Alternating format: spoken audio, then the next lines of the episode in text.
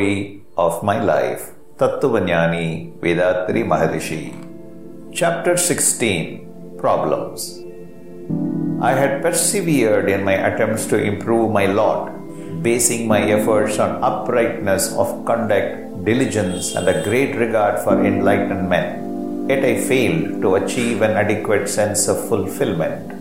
By the time I had solved one problem, another loomed large. The whole lot of human being is like that. Man or woman, an intellect or a dunce, rich or poor, strong or weak, young or old, learned or illiterate, householder or ascetic, whoever it may be, to be born is to get entangled in problems. The first reason for this seems to be the background, the society one lives in. This community pattern is a factor so powerful that the individual caught in it cannot escape. Man suffers in proportion to the sense of responsibility that crushes him down by its weight. How could I, for one, prove exempt from such a law? I wish to jump the hurdles to achieve advancement and find peace and happiness in life. The community background kept pulling me down whenever I tried to climb. Yet I never lost hope. The determination was there, firm, deep in my mind, that I shall make good in spite of the odds. Success is certain if we keep up the struggle without swerving from the path of righteousness. Everything has its proper time, that is the law. Without being impatient for immediate results, we should forge ahead till we attain our goal. Perseverance, industry, and calm reflection. These are the guideposts along the road. Financially, my progress was steady now, but realization of the nature of God and the purpose of life still eluded me. Concentration of the mind led me towards the light. My master, Dr. Yas Krishna Rao, had taught me the principle behind the 5 elements. I was able to comprehend this truth more and more clearly as the days passed. I woke up one day, it would have been about 3. I was plunged in thought.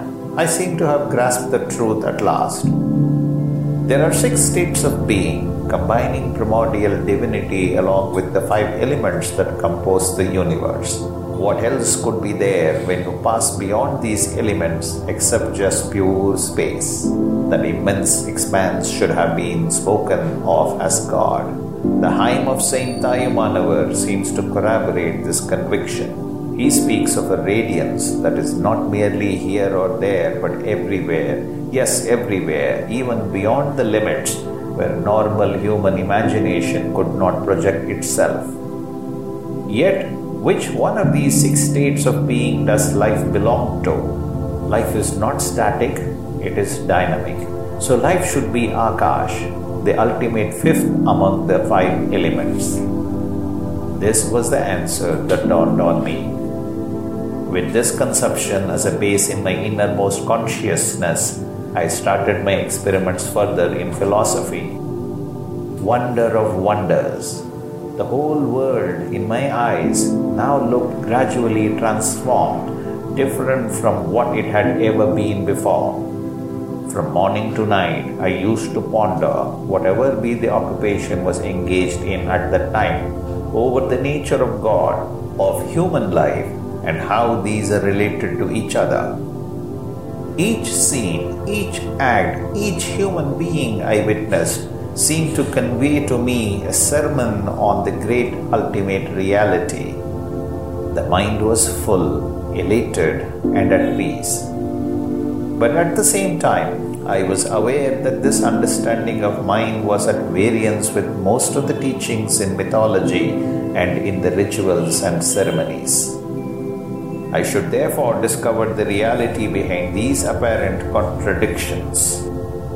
For some years, I was happily engrossed in the contemplation of the 5 elements and the absolute truth behind them. This in no way interfered with my day-to-day work. I kept myself busy from 4 in the morning till 10 at night. I was now 32. At this stage, I had to face a problem that touched the very core of my being. Although married for years now, we had no children. Someone had hurt my wife's feelings by telling her that she was barren. They had also made the suggestion to her that the only way out was for her husband to take a second wife. When she unburdened her grief to me, I tried to comfort her. Do not worry about what people say. You know our motto in life, not to hurt or injure others and to aid and assist others to the best of our ability. If we don't have children, nature is to be blamed, not we. If people use that as a stick to beat us with, we should turn a deaf ear to their talk. I spoke to her on those lines often, but I could not heal the wound. She lost all peace of mind. I could do nothing to restore that peace. She began to speak to me about this day after day, to the exclusion of every other topic. She insisted on my marrying again. I tried to console her in every possible way, but she continued to be restless. It looked as if our relatives and our community had deliberately planned to disorganize our lives. We felt like sparrows whose nest had been pulled apart. The greater my progress in the pursuit of ultimate truth, the more intense became the complications in which my life got entangled. My wife never ceased dinning into my ears that I should marry again. This pressure mounted from day to day, and I put off taking a decision as long as I could. One day, a Tamil magazine carried in its columns a short story. My wife read it. She then placed the magazine in my hands and asked me to go through it. I was moved to tears when I read it. This, in brief, is the story. A man and his wife, devoted to each other, were leading a happy life. They had no children. Relatives and friends accused the woman for being barren. In great pain of mind, she entreats her husband to marry again so that she could have some relief from this continuous criticism. The man refuses, saying that he can't bring himself to share his life with another woman. "Won't you marry again if I happen to die?" she demands of him. "Why torture yourself with all such idle fancies? You should learn to live in perfect peace of mind," he says and goes out. When he returns home that night, his wife was missing. They search for her everywhere. Next morning, her dead body was found, washed ashore on the banks of the river. The author's aim in writing this story is to portray the workings of a woman's mind. Here is a woman provoked beyond endurance by the slights and innuendos hurled at her by a heartless society.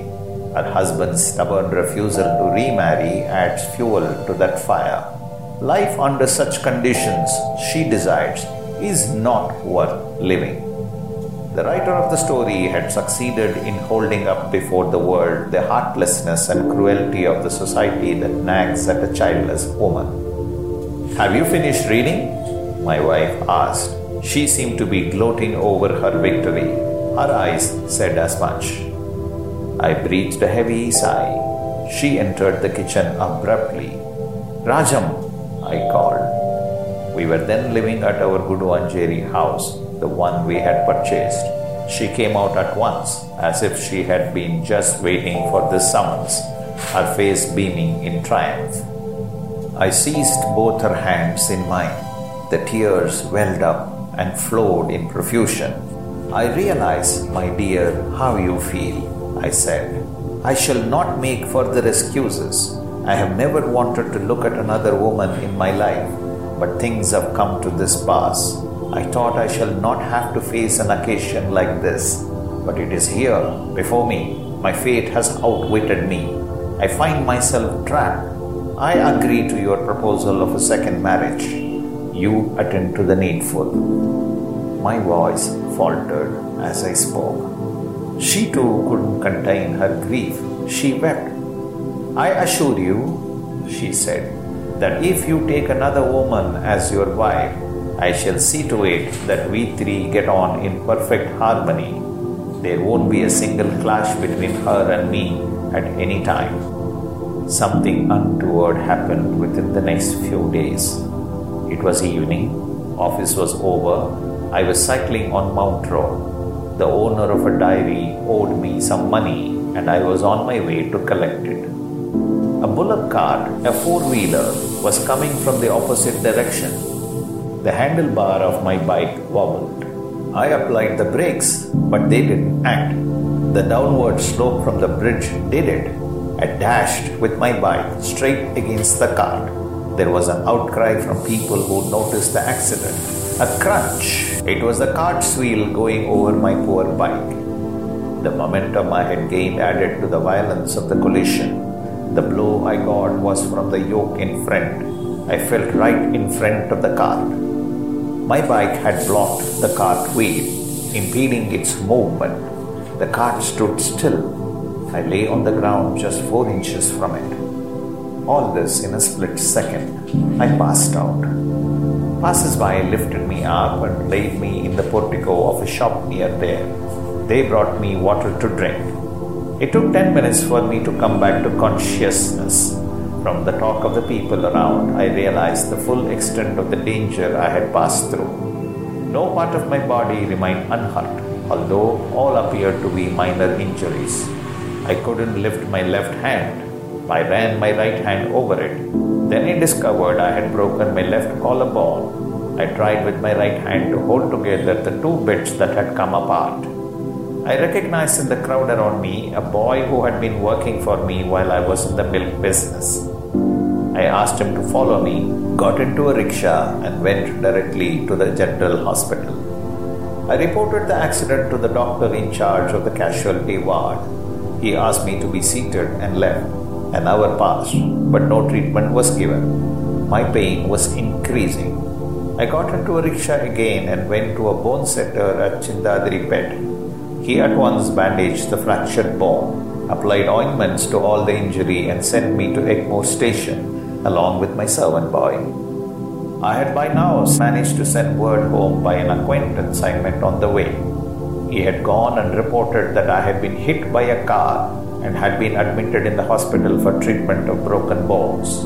The whole village, I learnt later, was in commotion, watching my mother and my wife crying in their grief. The report had been highly exaggerated. It had been made out that my life hung in the balance. One of my friends comforted my mother and my wife, telling them he would go to Madras and find out the truth. He now came to Egmore Station. As both of us had first-class season tickets, we travelled in comfort and reached Guduvancheri at 10:30 in the night. My limbs, stiff and aching, did not permit movement. Departure of the train was delayed to enable me to alight. Some people got into the compartment and lifted me down. They sent for a cot, made me lie down on it, and carried me to my house. Looking at the bandages and my inability to sit up, my wife burst out weeping again. It was more than I could bear. I asked her to draw nearer and explained to her that, except for a single fractured bone, nothing else was serious and that I would be all right in a week. There were about 25 people around me that night. None of them had a wink of sleep. From villages all around, relatives kept pouring in to see me. Our housekeeping bill mounted alarmingly. The fracture showed no signs of mending at the end of that week, so I went to an expert bone setter at Puttur and got it bandaged by him. In a week, it was mended. The wounds also healed completely. The marriage proposal was shelved for an year. After that came World War II and evacuation. They decided to move my office to Coimbatore. I took leave for 6 months. The lungi business was proving highly profitable. My brother-in-law and my sister left Madras and came over to live with us. All of them had to be provided for and also provided with work. So I started dealing in textiles. That yielded about 10 rupees a day. What next? I should report for duty at Coimbatore. I should also arrange for my second marriage. Nam kadamai aravalvin